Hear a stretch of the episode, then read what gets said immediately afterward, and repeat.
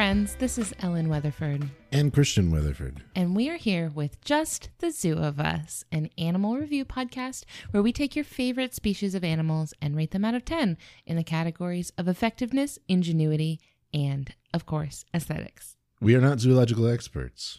We do a lot of research and try our best to make sure we're presenting information from trustworthy resources. But if we get it wrong, let us know. Yeah, we will do our best to make it right. I will travel back in time, assassinate myself, and take my own place to give better information. But then they wouldn't have anything to correct. Time paradox. Welcome to the Area 51 special. Just kidding, we're not really doing that. Because we're recording this on the day of the Area 51 raid, but this will come out next week. But we do have a huge, probably our biggest ever update, and that is that we have a ceiling fan in our office Oh. now. I was like, uh oh. What did I forget? Christian put up a ceiling fan in our office, and that's the room that we record in, and it's making it a lot more pleasant to record in here. It sure is. It's normally sweltering. So hopefully that recording in pleasant conditions will just allow us to bring even better content. Agreed. So, last week Christian went first with the Jaguar. So this week it's my turn. What do you got for us this week, honey? This week I am going to be talking about a beloved cultural icon, the coquí. Ah. Yeah, the the scientific name is Eleutherodactylus Ooh. coqui. I like that. Yes, it's a beautiful name. The species was requested by our friend Edwin Rivera. Thank you, Edwin. Edwin requested this, saying that this is a species that is near and dear to his heart because the coqui is the cultural icon of Puerto Rico. That's right. We learned a little bit about this on the JoCo cruise earlier this year when we went to San Juan. We did. We got to stop by in San Juan for a little bit. Now, we didn't hear the coquis and we didn't really get any exposure while we were there. Still, Saw lots of references to it. Yes, lots and lots. This is a very popular animal in Puerto Rico. Just before I launch into it, I'm getting my information from the U.S. Department of Agriculture's Forest Service, the Animal Diversity Web. We love them. We're always up in their business. And this is interesting the Journal of the Acoustic Society of America. Okay. Yeah. Interesting. I'm really glad that we're talking about this animal because most of the animals that we talk about, I think we talk about their visuals a lot, which Mhm. doesn't always translate super well to an audio medium. This animal is made to be talked about over an audio medium. Excellent. Yes, this is perfect. So, just to introduce you to my new friend, the coqui. Their adult size is only up to five and a half centimeters or a little over two inches. And that is like as big as they get. All right. So they're typically going to be around an inch long. it's a little dude. It's a small frog. I didn't mention that they're frogs. They're frogs. They're tiny, tiny frogs. They are native to Puerto Rico, where they can be found pretty much throughout the entire island, pretty much all over the place. Um, most notably, the famous rainforest in Puerto Rico, El Yunque National Forest. oh yeah, is that was that the one near San Juan? It's near San Juan. Yeah, it was close to where we were, but not close enough for us to reasonably go there because we had to be back. But Sure. um, yeah, El Yunque rainforest. Now, their taxonomic family is Eleutherodactylidae. These are rain frogs.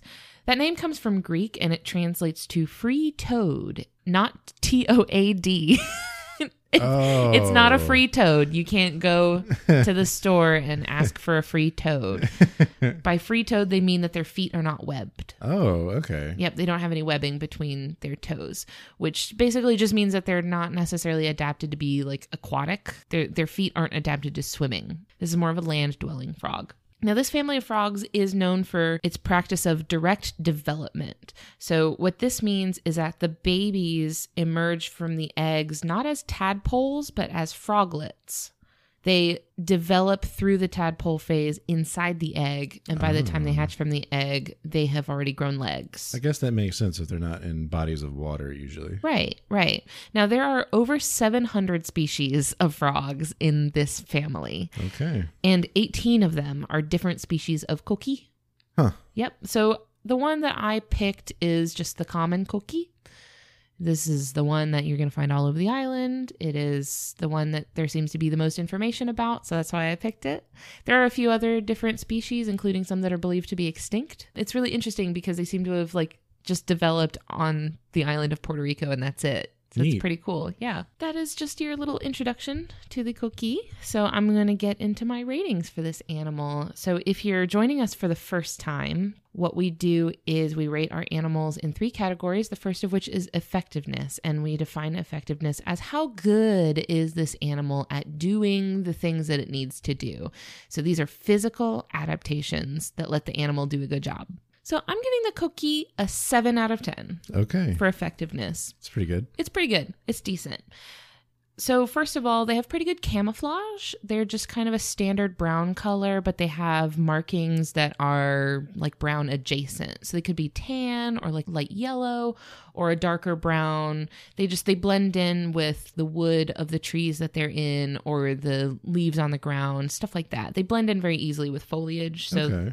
they're pretty good at staying hidden, which is good because they are ambush predators. Oh. So they do like eat insects around them and stuff. They'll pretty much eat anything that can fit in their tiny, tiny little mouth.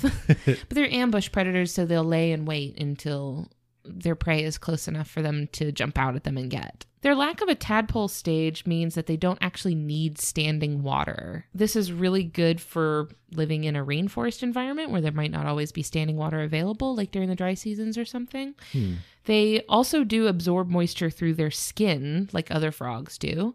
So they're really well adapted for living where they live in the rainforest. They don't necessarily need standing water to get by because they don't have to necessarily drink water like through their mouth. They can absorb it through their skin. Makes sense. Yeah. So, kind of the most defining characteristic of the coquí is their voice. For being only about an inch long, they have an extremely loud voice. Oh boy. Yeah, the cry of the coquí can be up to 90 decibels, which is about as loud as a lawnmower. This is kind of what they're most known for. I actually put more information about this in the ingenuity section, Okay. Which I'm going into right now. Oh, It's well, time. Here, we are. so for ingenuity we define this as behavioral adaptations that an animal has that let it do clever things so maybe it has a problem that it needs to solve on a daily basis or maybe there's an obstacle in its way that it needs to kind of figure out these are smart things that an animal does i give the coquí an 8 out of 10 really? which is higher than i expected to give a frog Sure. this is a clever frog Oh boy. Yes. So the coquí gets their name from their iconic call that they make. So their name is actually onomatopoetic, Like a Pokemon. which is, by the way, onomatopoetic is my favorite word in the English language. It's so, yes, it's exactly like a Pokemon. They say their name. They do, and this is the only animal I can think of like this. but they do say their name. So the the call, first of all, it's only used by males. Oh. Females do not make the sound. Females will make like some small sounds, but not very many. So when you hear a coquí, it is a male making I the bet I sound. can guess what the purpose is then. Yes, you can. But hold on, Okay. it gets more interesting than that. So they produce this call during the evening and throughout the night to communicate with other coquís. It's not necessarily like to, I don't know, ward off predators or anything. So, what is distinct about the call of the coquí is that it is divided into two distinct parts. Like how the name goes, coquí. mm-hmm. The first part of the call is a low pitched ko, and then the second part is a high pitched ki. So their cry sounds like koki.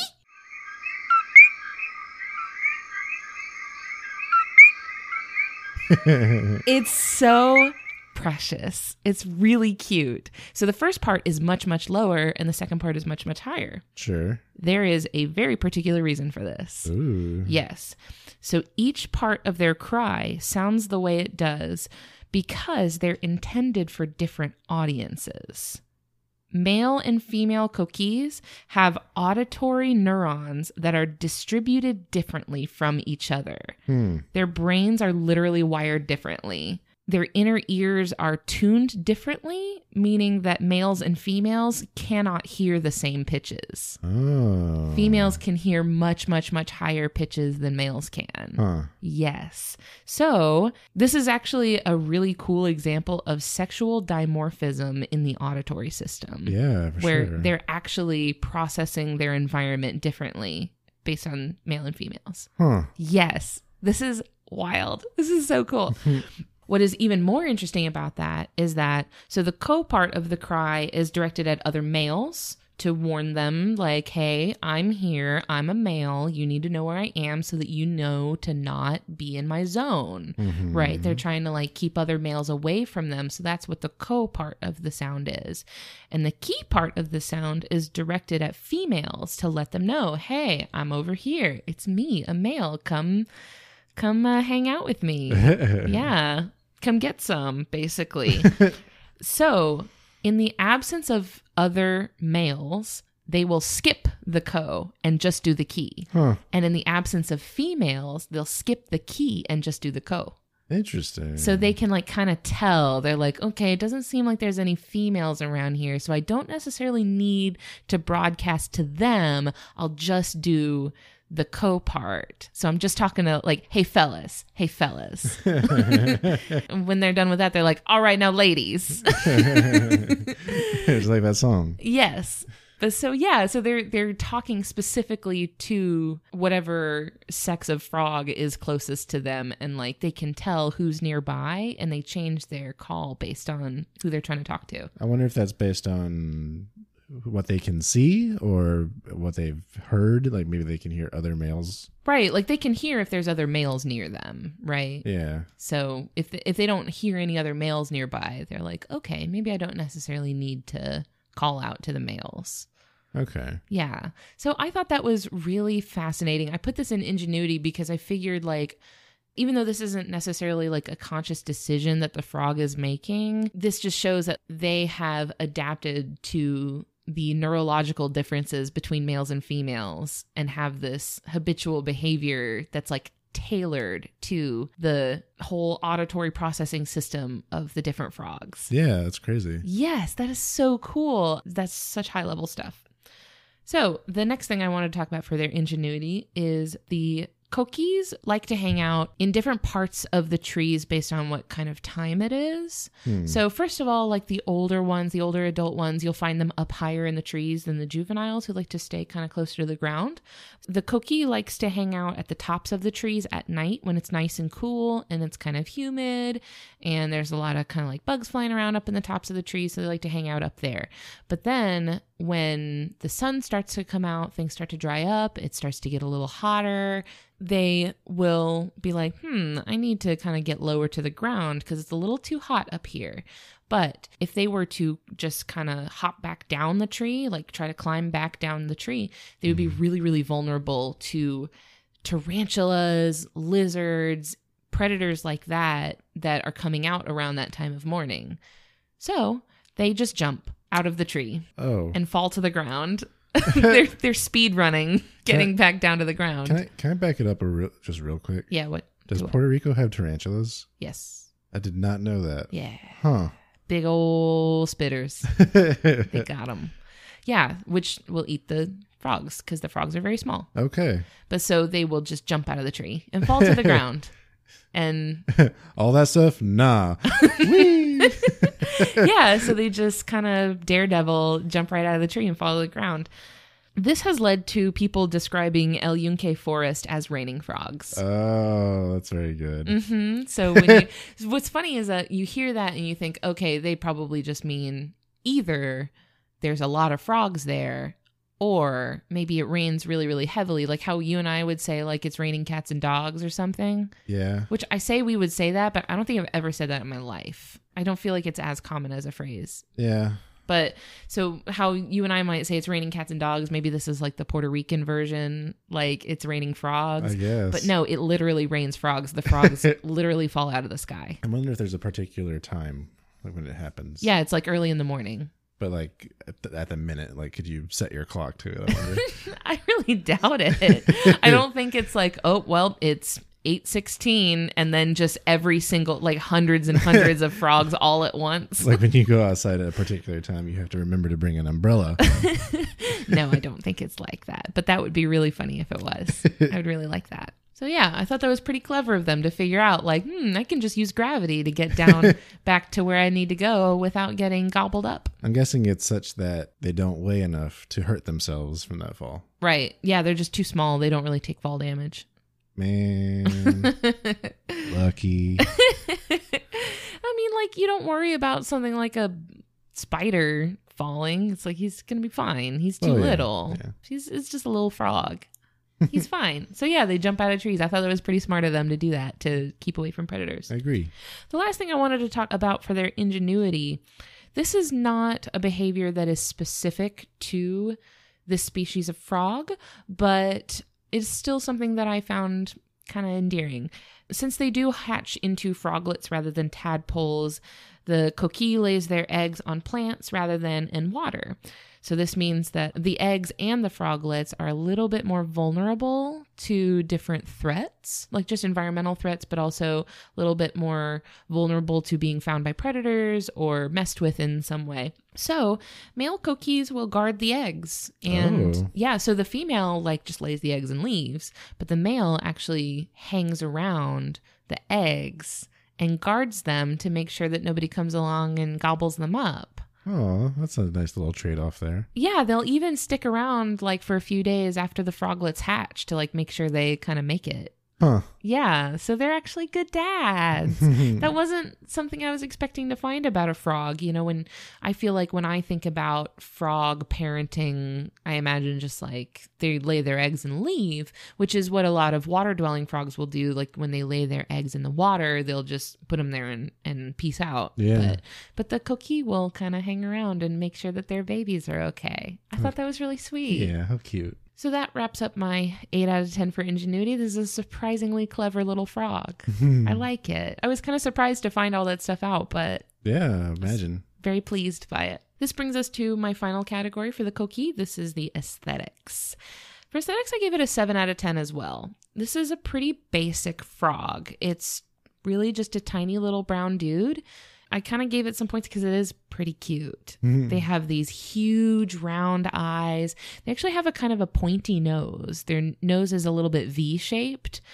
Their markings have some variability. Like some of them have yellow stripes down their back, some of them don't. They can kind of look a little bit different from one to the other. They don't all look the same, they don't all have the same markings. Okay. I mean, they're pretty cute. They're nothing necessarily spectacular, but they have a pretty adorable little face as far as frogs go. It's a decently cute frog. Okay. Yeah. So, I'm going to wrap up the coquí by talking about some miscellaneous information. Their conservation status is of least concern. Good. In fact, coquís have been found as invasive species in Florida, California, and most importantly, Hawaii Well, they are kind of wrecking shop in Hawaii. They apparently are a huge problem. So what happens is they come in undetected either as eggs or as just tiny adults on imported plants. So they'll bring in like bromeliads or other types of plants that are not native to that area and the coquí is just so little like you don't see it. You you could mm-hmm. just miss the entire frog or it has like eggs on the plant or something and then you bring that in and then they get everywhere and then they lay eggs and it just that's the perfect environment for them too. it's very yeah it's very similar to what they're used to so mm-hmm. it's really easy for them to reproduce but probably fewer predators. No predators nothing in hawaii will eat them so they're just completely unchecked this has happened in Florida a few times in the past where coqui will sort of establish populations in South Florida, but Florida has the advantage of periodic freezes during the winter. Sometimes we'll uh. have freezes, and those will usually kill off any coqui in that area. They can't really survive a freeze, but Sure. they can't really get a foothold in there. Like every once in a while, there will be a little flare up where like a bunch of them will show up but they're not self sustaining. You won't see a population of them lasting for a long time. However, in Hawaii, like I said, they have no natural predators to keep their mm-hmm. populations in check. And in fact, in Hawaii, there have been times when their population density was up to double or even triple what it was in Puerto Rico. Dang. So this is like thousands and thousands and thousands of coquí in very small spaces. So, what is the impact? Is it eating important bugs or? Yes, so they're eating a lot of bugs, they're eating a lot of native insects, but also this is I hadn't thought about this, but the excrement from the frogs changes the nutritional balance in the soil. Yeah. So this is something that is okay for plants that are not native to Hawaii, but the plants that are native to Hawaii are used to a very very different balance of nutrients in their soil. The plants that are native to Hawaii are used to that sort of volcanic soil, right? Where mm-hmm. it's it's it's very very different from Puerto Rican soil. So when the coquí establish a big population, the poop that they're mm-hmm. putting into the soil can really kind of change the ecosystem there. I see. And they're also, you know, eating a lot of insects and they're competing with other predators in that area. So it's just not good. Sure. and also, another, not necessarily an ecological side effect, but an economical side effect is that they're very loud. they're extremely loud. Due to the density that they can establish in Hawaii, the sound produced by their calls can be completely deafening. You cannot hear anything over how loud they are. If they oh. really get a foothold in an area, they can be so incredibly loud that you like you can't even hear yourself think. That's awful. You can hear them inside, like inside buildings you can hear them because of how many there are and how loud they are. The the Hawaii Invasive Species Council describes them as loud, incessant and annoying. That's that's not to uh, devalue the importance of Yes, dealing sure. with an invasive species that For sure. has Honestly- really skyrocketed. Honestly, I feel like the sound is the, the biggest problem and everything else is just secondary. Who knows? Maybe. I don't know. I don't know. I'm not on that council. I think Hawaii in general is very, very careful about avoiding invasive species. Oh gosh, it's like you can't take anything to Hawaii. Like you cannot take a plant, you cannot take a fruit, you cannot take an animal. Like you mm-hmm. can't take your pet to Hawaii. It, they really have it on lock. Yeah. So what's funny is that as negatively as they feel about the sound of the coquí because of how many there are there, that's in stark contrast to how Puerto Ricans feel about the sound of the coqui, right? Sure. So in Puerto Rico, their densities are much lower. They keep it to a reasonable volume. It's still loud, but it's very melodic. It sounds beautiful. They they have that sort of melody to their call, mm-hmm. and it's it does sound like music in the rainforest. It sounds really beautiful. They have really inspired a lot of art. They've inspired songs and poems, and they've just really been a muse for artists from Puerto Rico, and they're they're strongly associated with Puerto Rican identity. That's awesome. Yeah, so I I've been really charmed by this mm-hmm. frog, and I'm a big fan. I think there's also a lot of music with influences from the coquí where the singer will imitate that sound. Oh yeah, I heard a little bit of that while we were in San Juan. yeah. It's I can definitely see why they are so charming because I was reading an article from like the Puerto Rican tourism website that basically described their association as like just like Puerto Rico, it's a small island. Just like the Coquí, we're small, but we have a big voice. I like that. yeah, so I, I was like, you know what? That makes sense. That makes sense. So yeah, this is a great animal. I love the Coquí. And you know what? I didn't know anything about it before like doing all this research. So That's fun. Yeah, good animal. Thank you, Edwin. Yes, thanks, Edmund.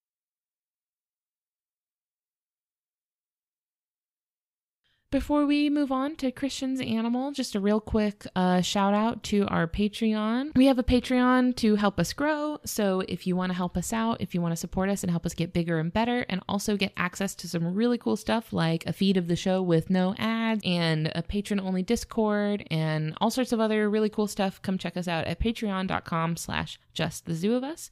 For this week's episode, I want to thank our patrons, Brianna Feinberg and Christina Sanders. Thanks, y'all. Thank you. All right, Christian, what do you have for us this week? For this week, I have the American bombardier beetle. Okay. Scientific name Brachinus fumans. Hope that's how that's pronounced. Sure, you're good. This animal was requested by Jungle Jim Queen, as well as Sarah Beth Bradley. Thanks, y'all. Good taste in bugs. so, a lot of people have heard of the bombardier beetle. That is actually a, you can call it a grouping of several different species. I chose the American bombardier beetle just because of being local to us, I suppose. although I, I don't think I've ever personally seen one of these. Definitely not. And I'm pulling my information from also Animal Diversity Web, can be found at animaldiversity.org, and also MIT News, a particular article with which I will tell later, else giving away content. A grand reveal. no spoilers here. but it can be found at news.mit.edu. So, a little quick talk about this beetle. Their adult size are about a half inch long or one and a quarter centimeters long. Teeny. Yeah, not big. It's like the claw of a chicken. The the fingernail, Mm-hmm. but bigger than that. Okay. yeah, you try and pull in them chickens. so these guys can be found, as the name might suggest, in North America, in temperate zone woodlands and grasslands. They belong to the taxonomic family Carabidae, also known as ground beetles. Uh, as far as notable evolutionary relatives go, there's one called Panagaeus crux major. I mentioned this one because it's interesting to look at. It's a golden black, and its markings look like it has a crucifix on it. Whoa. Yes. Ooh. Spooky. and I also have a story towards the end of my segment Ooh. that involves this particular crucifix beetle Okay. and Charles Darwin. Oh. So that's a little teaser for Yes. you. Stick around. Yep. But kind of going back onto the family thing, this family includes 40,000 species. No, it does not. Sure that's does. so many. I mean, now we're in the bug lands. that's true. Most animals are bugs. Most things are bugs. Am I bug? Yes. Oh. We're all bugs. So, getting right into it. Effectiveness. This is where this particular species shines, in my opinion. I'm giving it an 8 out of 10. All right. That's pretty good. and that's because of what bombardier beetles are known for. To put it simply, bombardier beetles they have a defense mechanism to where when they are threatened or startled, they will spray a hot toxin from their the rear of their abdomen. Okay. Let's talk about how it works a little bit. Yes, please. So in the rear of the abdomen of these beetles, they have two small glands. One produces hydrogen peroxide, while the other makes hydroquinone. And then those two mix in a different part of the abdomen that is called the explosion chamber. No, it's not. it for sure is. oh my gosh. This is a Zoid. so these two those two chemicals mix and within that chamber is already two enzymes catalase and peroxidase and it's added into there to speed up the chemical reaction that takes place. So when these chemicals all come together they produce a lot of heat. It reaches about the boiling point. So the temperature of this mixture this cocktail of sorts reaches 100 degrees celsius or 212 degrees fahrenheit There it is. Okay. it's heated up, it's creating a ton of pressure, and then the beetle releases it as a steamy stream. This makes an audible pop when it happens. Something like that, yeah. so, yeah, it does this as a defense mechanism. So, one, it's very hot, and two, it's an irritant to most animals. Oh, so it's both hot and spicy. Yeah. um, This is a spicy gusher. I don't suggest it though. uh, and this reaction that's happening inside it happens in pulses. Oh, so it's not just like a stream? Yeah, or it's, it's not, not. it's not a one and done thing. okay. So, like, just in case the first one wasn't enough. Well, it does a controlled pulse.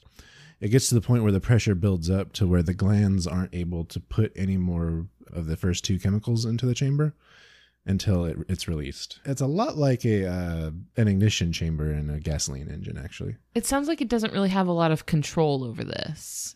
It does, yes. So it's controlling these pulses and for how long it wants. But, oh, okay. but its control really comes into play with aim. So it has about 270 degrees of aim in any direction. Oh, Yeah. wow. So it can effectively aim it wherever it wants. Does it ever accidentally like fire at itself or So I've I've seen it. I've seen videos of it doing this, and I've seen it get its own leg or something. Because usually in the videos, the way they prompt the response is they'll use tweezers or something to kind of like grab its back leg, Oh, that's rude.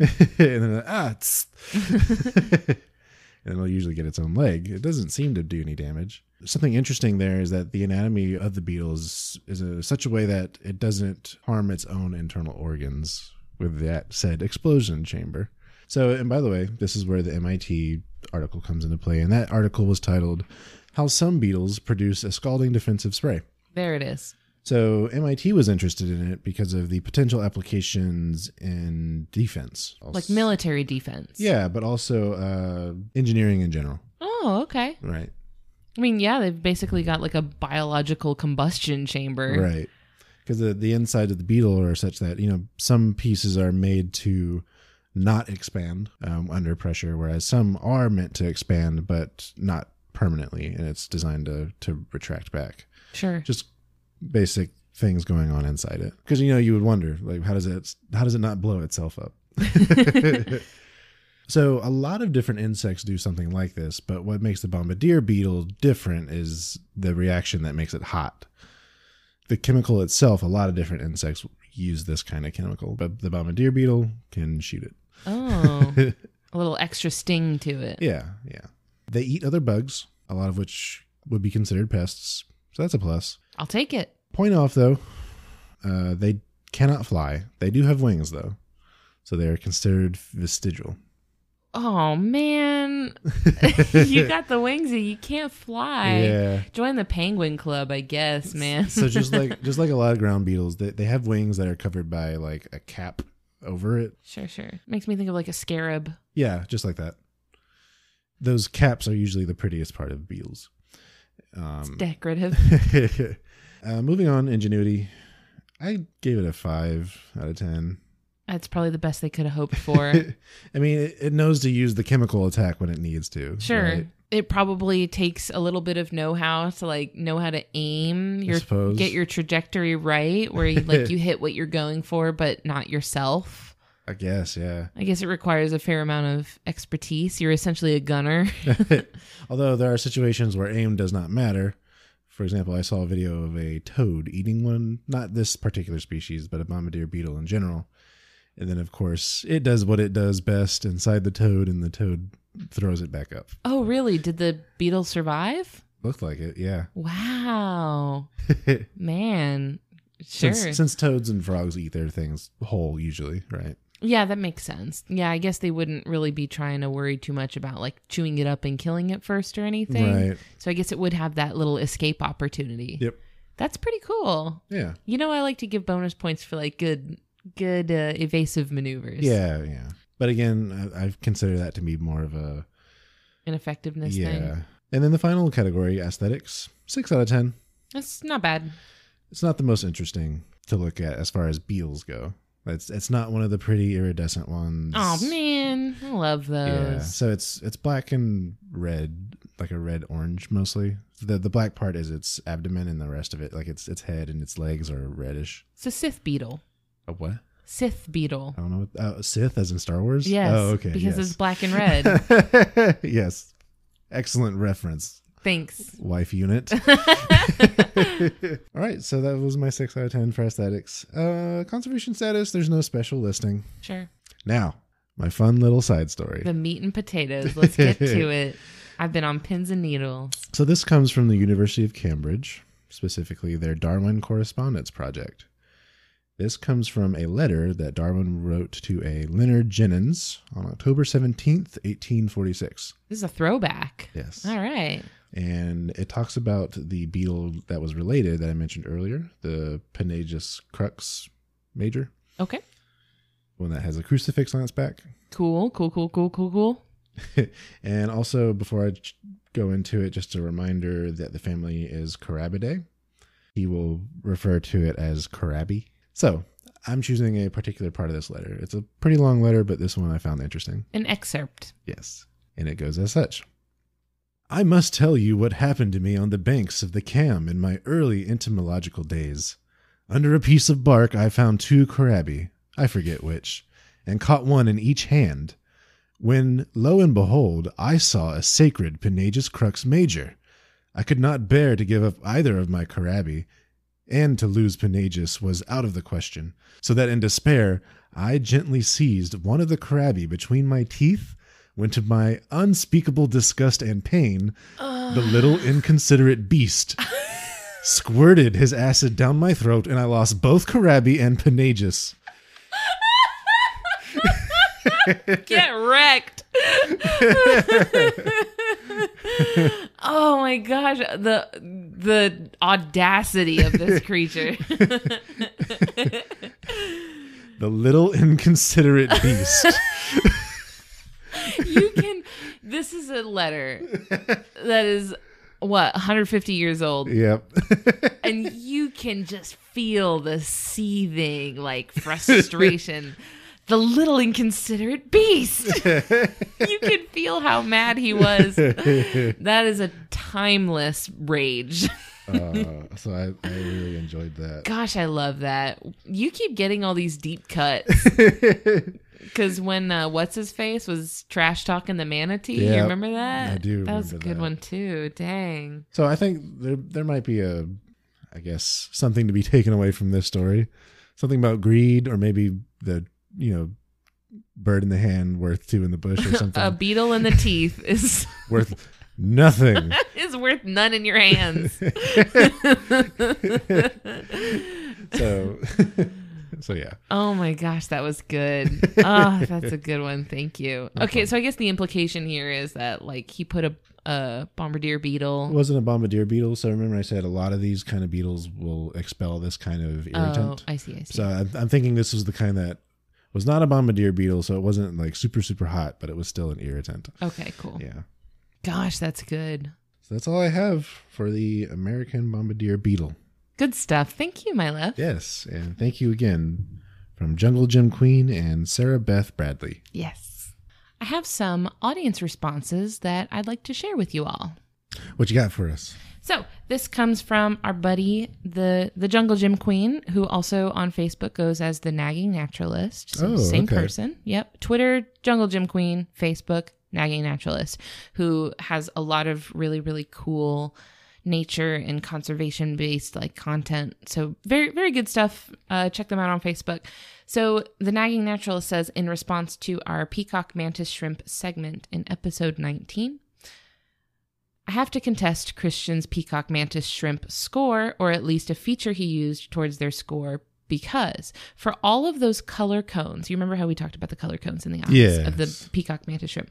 Peacock mantis shrimp can't actually process color the way we do. Being able to see more light waves than us doesn't necessarily mean they are good at interpreting what they're seeing. They're poor at discriminating between colors. However, when looking at what their photoreceptors focus on, it reveals that they have six receptors dedicated to processing on the UV spectrum, as well as special crystalline cones that help filter UV specific wavelengths entering through their eyes. So, being able to see UV light is thought to contribute to their communication since they use polarized light to talk. Deep Look PBS did a good job covering the topic a few years ago. And then uh, goes on to say, counterpoint to my own, I have to give them props for having six pupils and hexnocular vision, as opposed to our vision, which is binocular Right. because two pupils. There's this hexnocular because they have six pupils. So I oh, actually Oh, okay, okay. I actually did look up this deep look PBS video on their vision and it was really interesting because it translated the light that they're seeing into light that we would be able to see and it shows how they signal their location to each other using UV light that is visible to them but not to us or anything else. Well, how do they produce the UV light then? It's not that they produce the light, it's that they have I don't know if it's scales, but like their fins reflect Oh, that light that they can see that nobody else can see. okay. I guess they're just reflecting like the UV from the sun. Yep. Yep, they're just reflecting that light Okay. that nobody else would be able to pick up. This reminded me a little bit of when we were talking about the praying mantis having compound eyes. hmm and you know other bugs that have compound eyes but the praying mantis having compound eyes doesn't necessarily mean that they see better than us because yes they have very very very many eyes but they don't see particularly well so this is a, an example of quantity not necessarily meaning quality I see. Yeah. So Eh. oh do you now do you see great spectacular thank you all right, that's all I have. All right, right. Well, thank you so much to you, the listener, for joining us this week, as we hope you will every week forever for the rest of our lives as we continue making the show. And even then, after we upload our consciousness to a uh, A hive mind. I'm gonna say a sentient automaton.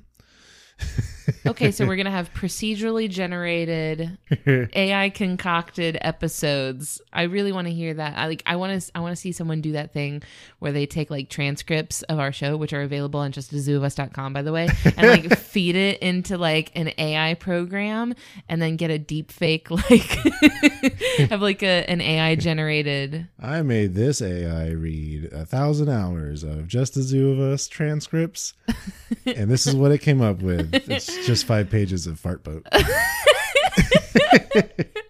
which has been retired and then brought back by now, by the way. And that's some deep lore from our Facebook group. Yay!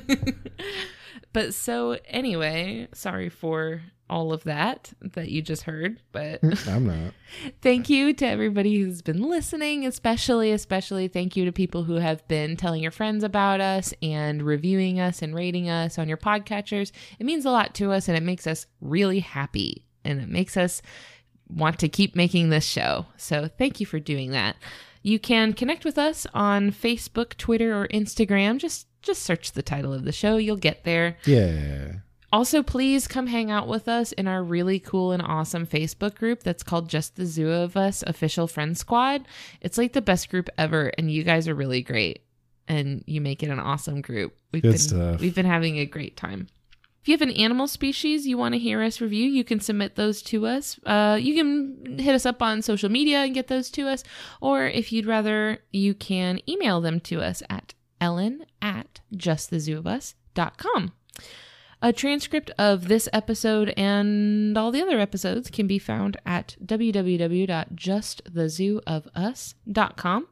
And last note, I want to thank Louie Zong for the use of his song Adventuring off of his album B-Sides. Always a pleasure to listen to. Yep, we love it. In fact, you're about to hear it right now. Here it comes. Oh, Bye. bye y'all.